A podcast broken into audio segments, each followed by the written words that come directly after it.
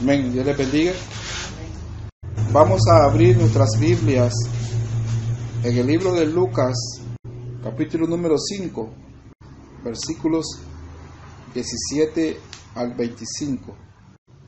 El tema para este día es Jesús puede perdonar el pecado. Amén.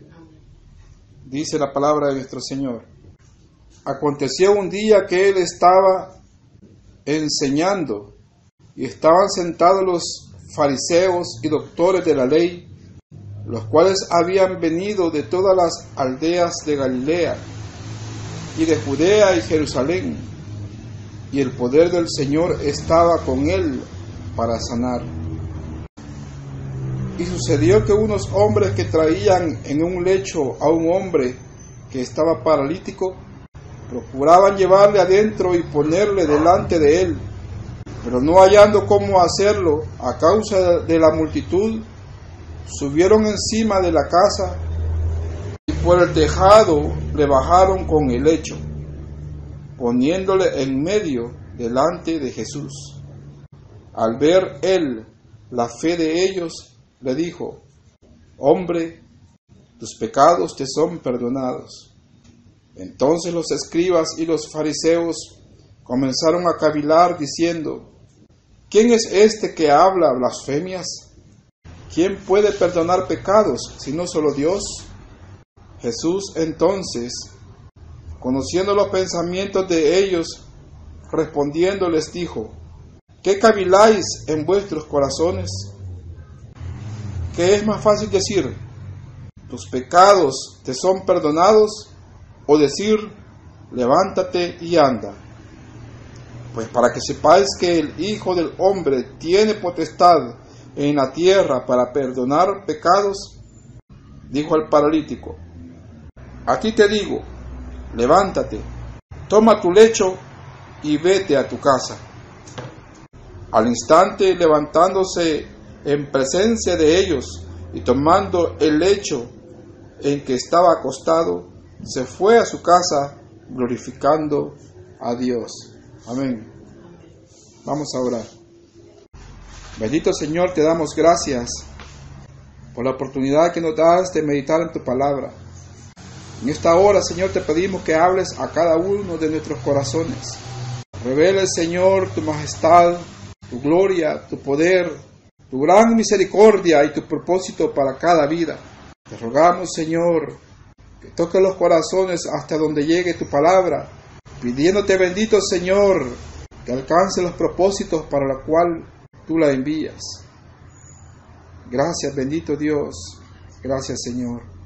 Amén y amén. Amén. Esta porción es muy conocida acerca de unos amigos que llevaron a un hombre paralítico en camilla hasta donde estaba nuestro Señor Jesús predicando. Estaba en Galilea en una casa. Se cree que pudo haber sido la casa de, de Simón Pedro. Y también que estos hombres que llevaban al amigo intentaban entrar llevando la camilla, pero a causa de la multitud no podía ingresar.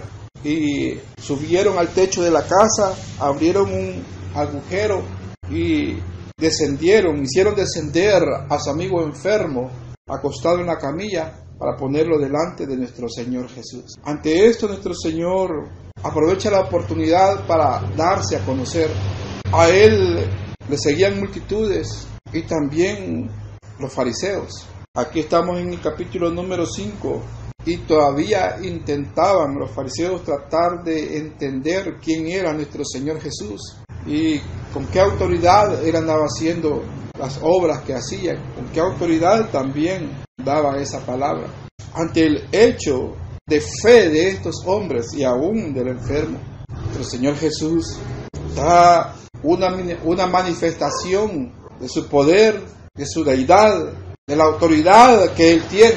Y todo aquel que se acerca a Cristo Jesús, que tiene la oportunidad de estar expuesto a la palabra, también debe hacerlo con un corazón dispuesto, porque vemos que en esa multitud habían personas que creían en nuestro Señor, otro personaje y con sus amigos que trataban de ingresar hasta donde estaba él. Pero también estaban otros que eran religiosos y que aunque escuchaban la misma palabra, pero vemos que no permitían que la dureza de su corazón o la dureza de su corazón no permitía que pudieran entender quién era nuestro Señor o quién es nuestro Señor Jesús y que pudieran ser abiertos sus ojos. El versículo número 19 dice, pero no hallando cómo hacerlo a causa de la multitud, subieron encima de la casa y por el tejado le bajaron con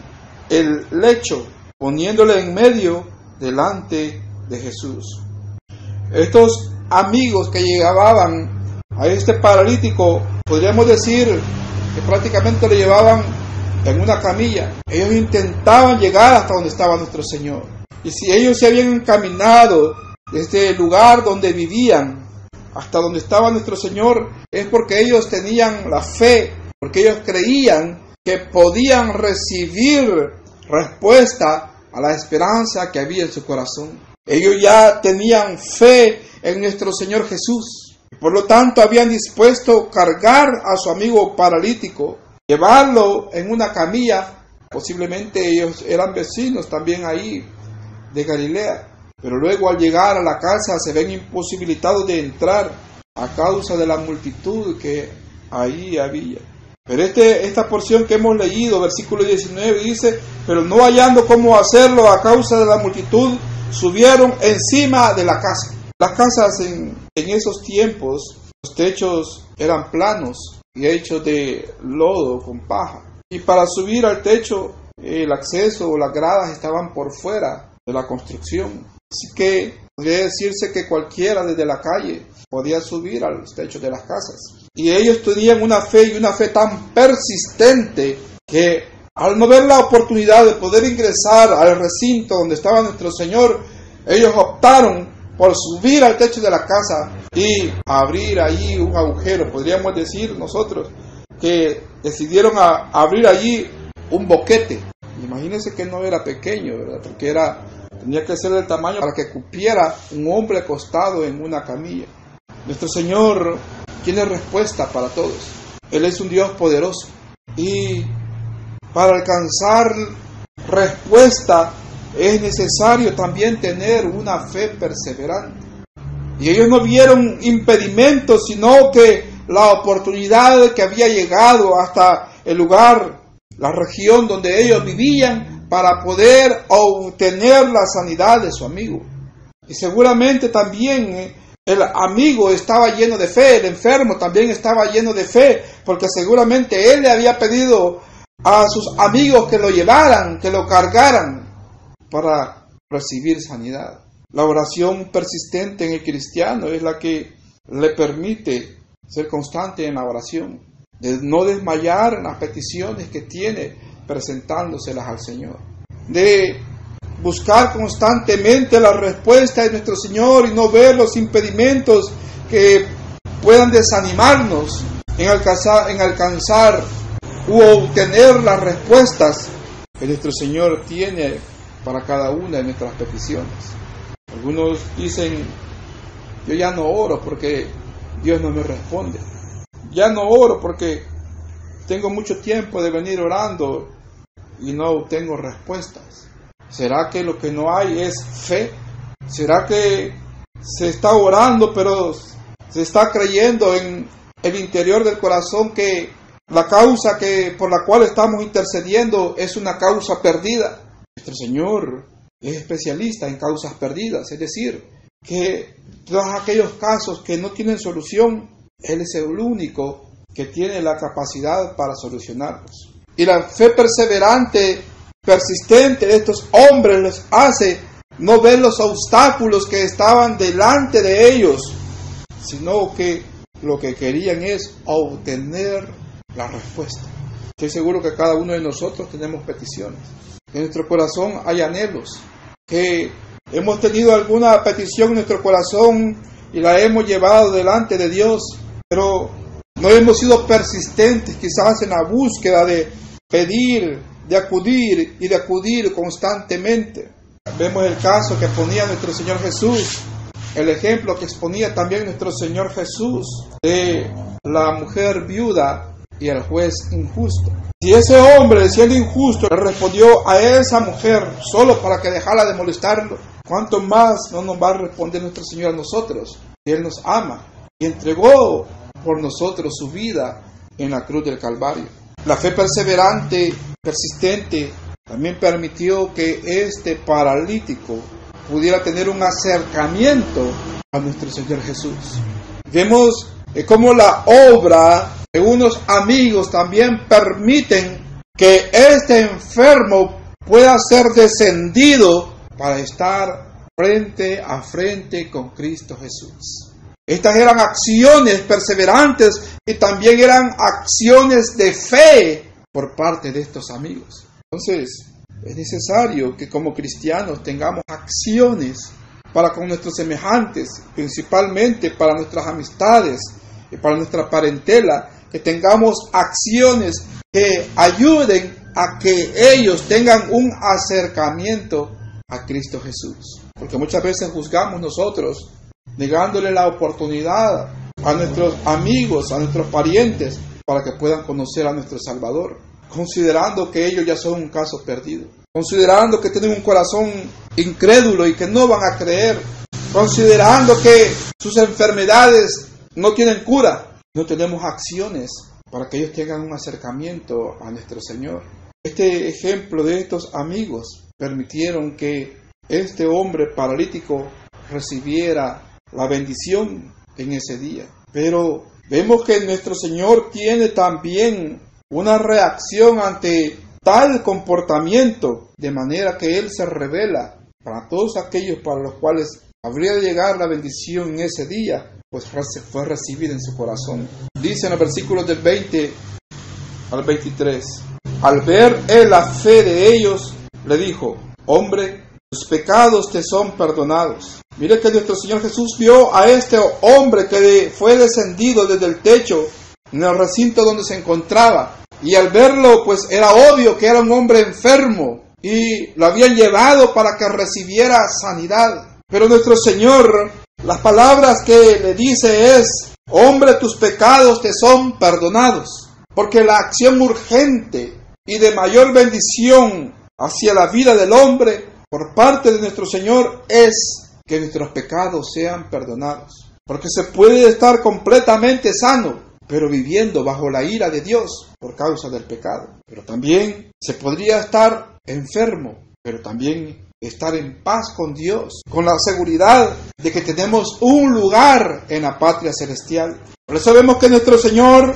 trata el caso de este hombre en un procedimiento donde se debe tratar con lo más importante de primera mano y es perdonar el pecado. Recordemos que las enfermedades entraron en la raza humana por causa del pecado. Entonces, todo aquel que está enfermo, todo aquel que está en el hecho del dolor, todo aquel que está padeciendo enfermedades, debe procurar primeramente buscar el perdón de sus pecados y que nuestro Señor también tenga la misericordia de sanarle, pero principalmente el perdón de pecados. Y es como nuestro Señor, podríamos decir, toma, toma este caso que le han llevado y el primer paso que da es tratando el pecado en la vida de este hombre. Pero le dice, hombre, tus pecados te son perdonados. Y al escuchar esto, los escribas y los fariseos comenzaron a cavilar, es decir, a pensar en su cabeza. Comenzaron a cavilar diciendo, ¿quién es este que habla blasfemias? ¿Quién puede perdonar pecados si no solo Dios? Es lo que ellos, dice la palabra, que cavilaban en su mente. Y no estaban equivocados en lo que ellos, en la pregunta que ellos hacían. Porque primeramente ellos no conocían a nuestro Señor Jesús. Entonces se preguntaban, ¿quién es este? Y también la pregunta de quién más puede perdonar pecados si no solo Dios, sí, solo Dios puede perdonar pecados. Entonces, ante las palabras de nuestro Señor Jesús y ellos cavilando en su mente, bien pudieron hacer un juicio mental deductivo concluyente de que ante ellos estaba Dios y que estaba perdonando pecados. Pero estas interrogantes que ellos se hacían en su mente, ¿quién es este? ¿Quién más puede perdonar pecados si no solamente Dios? La tomaron en el sentido de que lo que estaba cometiendo nuestro Señor Jesús era para ellos, lo que nuestro Señor Jesús estaba cometiendo era una blasfemia, porque se estaba atribuyendo potestades que solamente le corresponden a Dios. Nuestro Señor Jesús con esta palabra hacia el enfermo estaba revelando como Dios. Y a este enfermo le estaba dando un nuevo estatus delante de Dios, como alguien que había sido perdonado de todos sus pecados, que ya podía gozar de la paz y de la relación con Dios. Y dice la palabra que nuestro Señor Jesús estaba en ese lugar y él estaba ahí, estaba compartiendo la palabra estaba enseñando y era multitud de gente. Y muchos se acercaron a él y le oían. Pero vemos que aunque muchos se acercan a la palabra de nuestro Señor, aunque muchos se acercan a la predicación, no todos se acercan con corazón dispuesto. Ahí había personas que le seguían por escuchar la palabra. Pero también estaban ahí estos fariseos que aunque escuchaban la palabra, aunque estaban ahí y estaban cerca de la palabra, no permitían que esa palabra bajara hasta su corazón. ¿Cuántos en las congregaciones están expuestos y han estado expuestos a la palabra y a la predicación, pero no han tomado esa palabra para atesorarla, para que Dios se les revele más y más a sus vidas, sino que toman la palabra y la enseñanza como estos fariseos, escribas y fariseos, toman como si les estuvieran contando un cuento. Aquí estaba Dios delante de ellos. Y era la palabra que salía de la boca de Dios porque Él estaba enseñando. Pero si un corazón no está dispuesto, si un corazón no se dispone, si un corazón no es sensible, no se sensibiliza, aquella palabra no va alcanzar los propósitos por los cuales nuestro Señor la envía. No porque no tenga capacidad nuestro Señor, sino porque el mismo hombre, la misma persona, cierra su corazón a la revelación que Dios está dando a su vida. Y es lo que sucedía con estos fariseos, con estos escribas que eran doctores de la ley. Solamente se habían acercado a la palabra. Y dice, dice aquí la porción que hemos leído, que ellos habían llegado, habían venido, versículo 17, habían venido de todas las aldeas de Galilea y de Judea y Jerusalén. Mire desde dónde habían llegado, hasta allí a Galilea. Pero no porque querían recibir palabra de Dios, sino porque buscaban en Él un argumento con el cual después acusarle. Tenían un corazón predispuesto, tenían una mente prejuiciada y ese prejuicio y predisposición que llevaban únicamente de querer ver a nuestro Señor cometer un error o decir una palabra equivocada o según ellos decir una palabra de blasfemia, tener con qué acusarle y llevarle preso. Y era Dios hablando y no le reconocían por causa del prejuicio y la predisposición tenían en sus corazones en contra de nuestro Señor. Muchos están expuestos a la palabra. Por años se les ha predicado y se les ha enseñado los prejuicios que les han puesto en su mente y aún el odio que han puesto en contra del Evangelio en sus corazones no les permite que reconozcan la voz de Dios. Estos fariseos menospreciaron a nuestro Señor Jesús. ¿Quién es este? ¿Acaso se cree Dios? Pero nuestro Señor también da a conocer que Él es Dios. Versículo 22 dice, Jesús, Jesús entonces conociendo los pensamientos de ellos, respondiendo, les dijo, ¿qué caviláis, qué caviláis en vuestros corazones? ¿Qué es más fácil decir, tus pecados te son perdonados? O decirle, levántate y anda.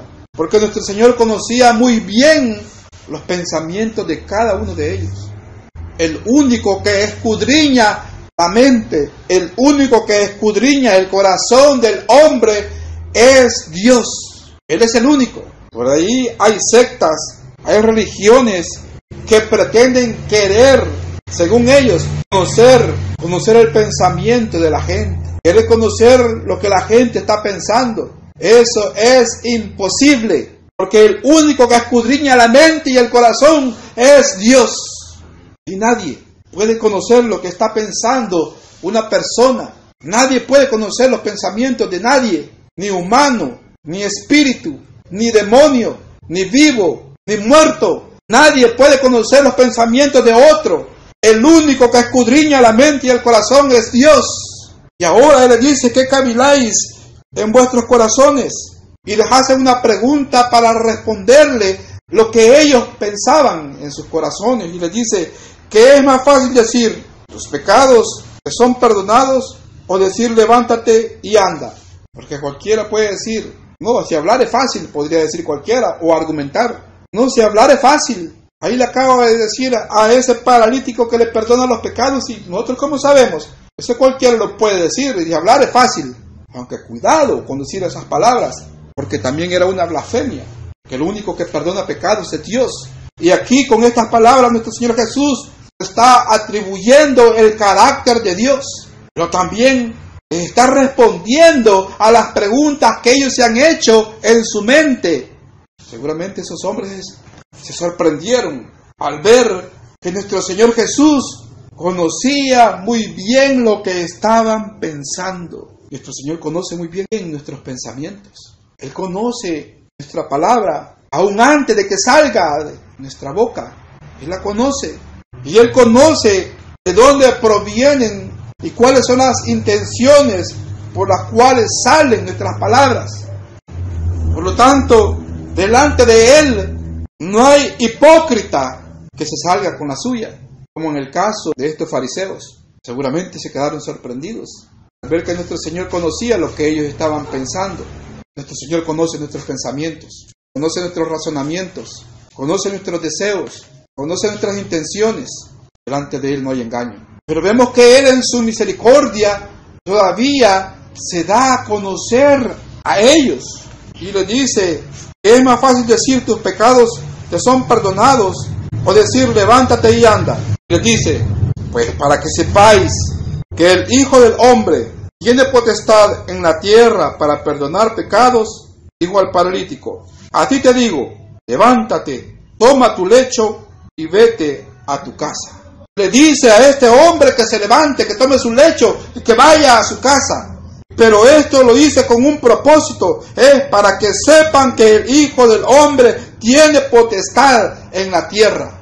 Él se está dando a conocer como Dios, pero también se está dando a conocer que el reino de Dios ha venido a esta tierra, que viene perdonando pecados, que el Hijo del Hombre ha venido y trae perdón, que viene a perdonar. La misericordia de Dios se ha acercado al hombre y quiere perdonar sus pecados. Mire la bendición que recibió este paralítico porque seguramente él tenía mucho tiempo padeciendo su enfermedad y postrado en cama. Quizá la fama de nuestro Señor Jesús llegó hasta su hogar. Supo que había llegado, que había regresado a Galilea. Y seguramente le pidió a sus amigos, llévenme del maestro, llévenme para que me sane. Seguramente. Y sus amigos también con fe en su corazón, no dudaron, lo ponen en una camilla y van hasta la casa donde estaba nuestro Señor Jesús enseñando. No podían entrar porque no dejaban entrar las multitudes que habían allí. Allí estaban unos que solo andaban oyendo, pero sin darle importancia a la enseñanza que ahí se estaba compartiendo. Y únicamente hacían bulto y estorbo para que otros recibieran la bendición. Pero estos no vieron aquello como obstáculos, sino que decidieron subir al techo de la casa, abrir un agujero y descender a su amigo desde el techo para ponerlo delante de nuestro Señor Jesús. Podría preguntarse cualquiera, bueno, ¿y por qué le perdona los pecados a este si él no pidió perdón? Pero él tuvo fe. yo estoy seguro que a ese paralítico no lo llevaba contra de su voluntad. Seguramente él pidió que lo llevaran porque quería recibir sanidad. Y la enfermedad está relacionada también con el pecado, pues les decía, recordemos que por causa del pecado entraron las enfermedades. Pero nuestro Señor va directamente a la principal causa de los padecimientos en el hombre, el cual es el pecado. Le dice, tus pecados te son perdonados. Aquel hombre recibió el perdón. Ahora nuestro Señor también va a sanarle. Pero mientras se va desarrollando este acto, los fariseos están cavilando en contra de nuestro Señor Jesús y juzgando la actuación que nuestro Señor Jesús está teniendo. Pero nuestro Señor le dice que al saber qué es lo que están pensando, le dice que es más fácil decir tus pecados te son perdonados o levántate y anda. Seguramente esos hombres se respondieron también en su interior, en su corazón. Era más fácil decir tus pecados te son perdonados.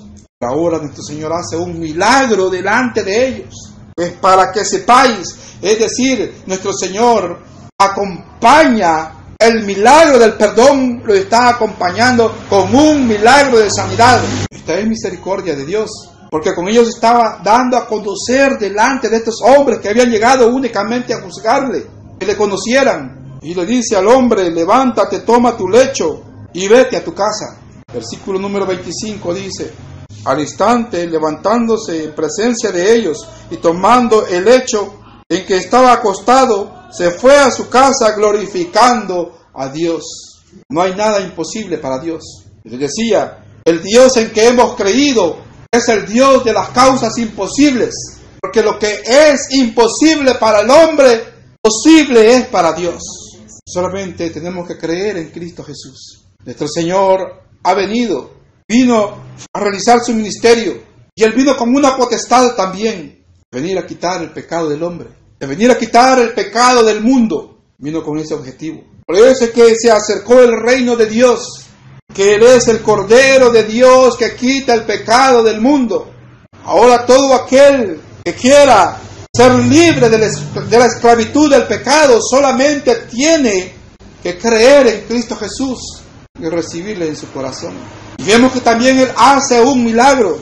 Dice versículo 17, cuando Él estaba en Galilea, habían llegado ahí los, fariseos, los doctores de la ley, de Judea y de Jerusalén habían llegado.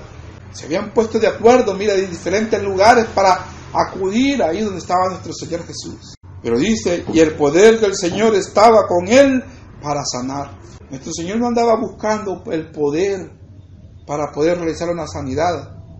Él tiene todo el poder para dar solución a todo lo que aqueja al hombre, porque Él es Dios y es un Dios poderoso.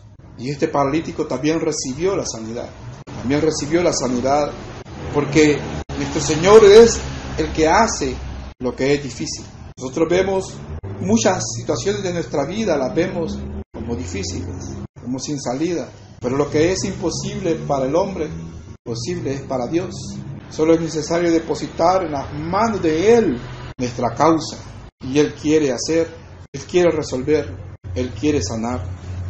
Pero la principal intención del corazón debe de ser que nuestros pecados sean perdonados.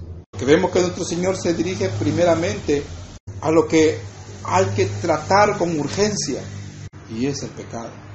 Muchos podrían estar llevando sus causas, sus peticiones, sus, situaciones que consideran difíciles de estarla llevando y presentando delante de Dios, a pedir por sus causas, por todo aquello que les aqueja, pero se olvidan que tienen una causa pendiente de pecado, que no la quieren presentar delante de Dios.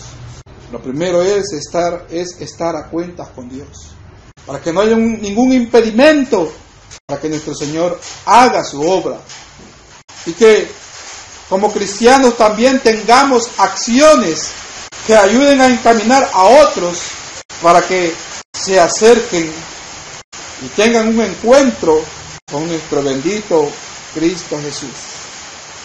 Amén. Vamos ahora. Señor, te damos gracias por esta oportunidad, Señor, que nos has dado de meditar en tu palabra. La bendición que nos has concedido, Señor, de ver tu revelación como Dios como perdonador de pecados, como un Dios poderoso, como el Dios de las causas imposibles, solucionarlas. En esta hora te pedimos que tengas misericordia en nuestras vidas, Te pedimos que perdone nuestros pecados, que perdone nuestras maldades, perdona nuestras iniquidades, nuestras desobediencias. Perdónanos, Señor, y haz la obra que quieras hacer en cada una de nuestras vidas. Ten misericordia de nosotros, Señor. Gracias, bendito Dios. Amén y amén. Dios le bendiga.